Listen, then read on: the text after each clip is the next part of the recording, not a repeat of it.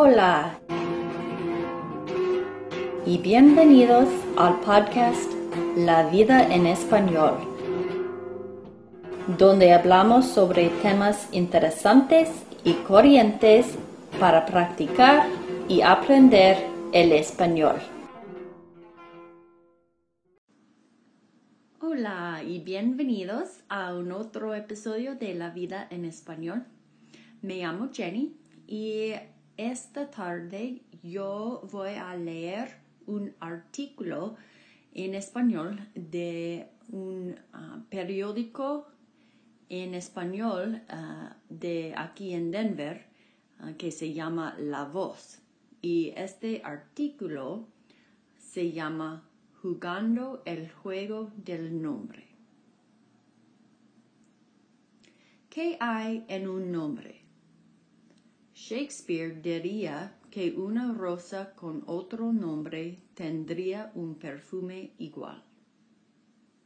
Lo que él no menciona es que también tiene muchas espinas.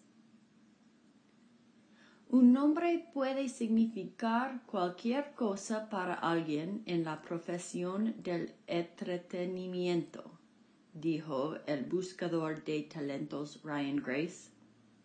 Un nombre con el cual no ha nacido, pero que escoge para su profesión.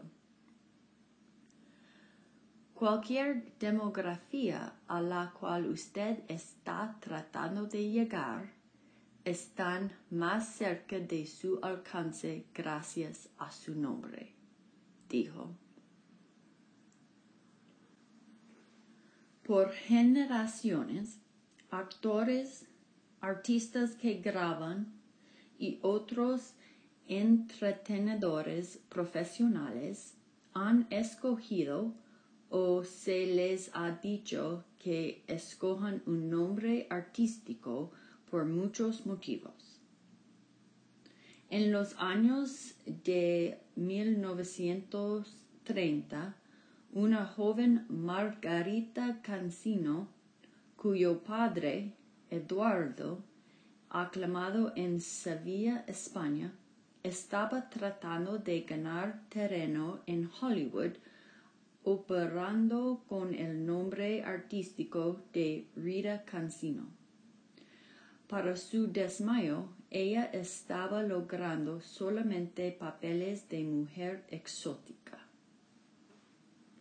Viendo que su estrellato potencial estaba siendo definido, el jefe del estudio de Columbia Pictures Studio, Harry Cohn, dijo que Cancino debía reemplazar su nombre español con el nombre de soltera de su madre, Hayworth.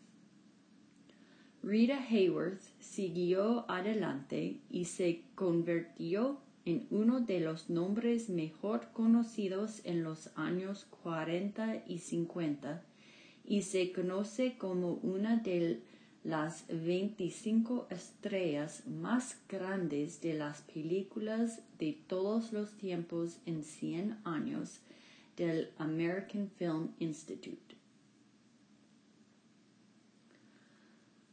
Jo Raquel Tejada nació en Chicago de su padre Armando Carlos Tejada Urquizo, un inmigrante de La Paz, Bolivia, y Josefina Serra.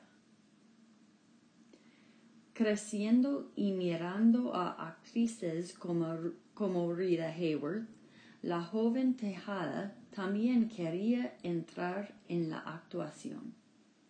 Su carisma y belleza le permitieron ganarse a de- directores de concursos y niños también, lo cual la llevó a su primer matrimonio a una edad temprana con James Welch.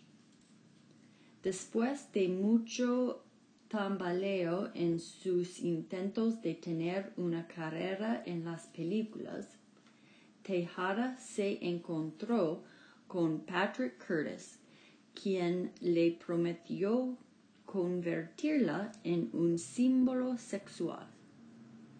Para evitar su identificación, Curtis le dijo a su cliente que usara el apellido de su esposo. Poco después, Raquel Welch se convirtió en el símbolo sexual de finales de los años sesenta y en los setenta. Welch nos sacó de las rubias, dijo Grace. Era latina, se veía latina por, pero era Welch, y su atractivo trascendió culturas y demografías. Ramón Antonio Gerardo Estévez quería ser un actor en una edad temprana. Su padre de Galicia, España, sin embargo, se oponía a eso. Estévez no se dejó llevar por la desaprobación de su padre, pero sí se enfrentó al reto de Hollywood. Cuando quiera que pedía una entrevista, ya fuera para un trabajo o un apartamento, yo daba mi nombre, y siempre había una duda y cuando llegaba allá se perdía, dijo Estévez en una entrevista en el dos mil tres con Inside the Actors Studio. Entonces pensé, ya tengo suficientes problemas en conseguir un trabajo de actor. Y entonces inventé Martin Sheen. Aun cuando Sheen nunca se cambió de nombre oficialmente, en todos los documentos oficiales de los Estados Unidos, él todavía es Ramón Antonio Gerardo Estévez. Él se conoce en el mundo como Martin Sheen. Los Sheens o Estévez son interesantes, dijo Grace. Carlos Estévez cambió su nombre a Charlie Sheen para lograr el reconocimiento como el hijo de su padre. Emilio Estévez, Ramón Estévez y René Estévez todos mantuvieron su nombre de pila como medio de dar honor a sus raíces. Honor a sus raíces. Hay otras estrellas reconocidas que han cambiado su nombre con el tiempo con el fin de ser más reconocidos en el mercado. Bruno Mars, de descendencia puertorriqueña y filipina, nació como Peter Hernández. Bruno era el apodo que su padre le dio cuando era joven, y Mars era el que él escogió como forma de agregarle pizzazz. El productor de discos Bob Keane dijo a un joven Richard Valenzuela que él debía ser Richie Valens para que su música no se limitara a un grupo étnico. Hoy en día, el cambio del nombre sigue existiendo, aun cuando, según Grace, ha comenzado a tomar una dirección distinta. Iggy Azalea nació como Amethyst Amelia Kelly, dijo Grace. No es un secreto que su tipo de música, específicamente el hip hop, atrae a una demografía latina. A pesar de lo que ella diga es el origen de su nombre artístico, ese nombre está siendo dirigido a una demografía que compraría su música. Aun cuando antes Margarita Cancino se percibía como algo muy exótico para lograr papeles grandes. Grace dice que lo contrario puede ser verdad hoy.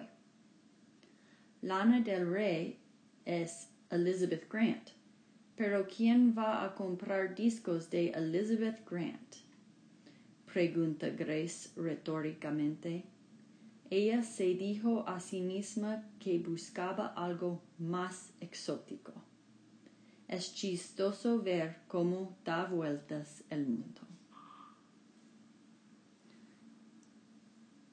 Bueno, esto es todo. Uh, ojalá que hayan disfrutado el artículo y ante, um, hasta la próxima. Chao.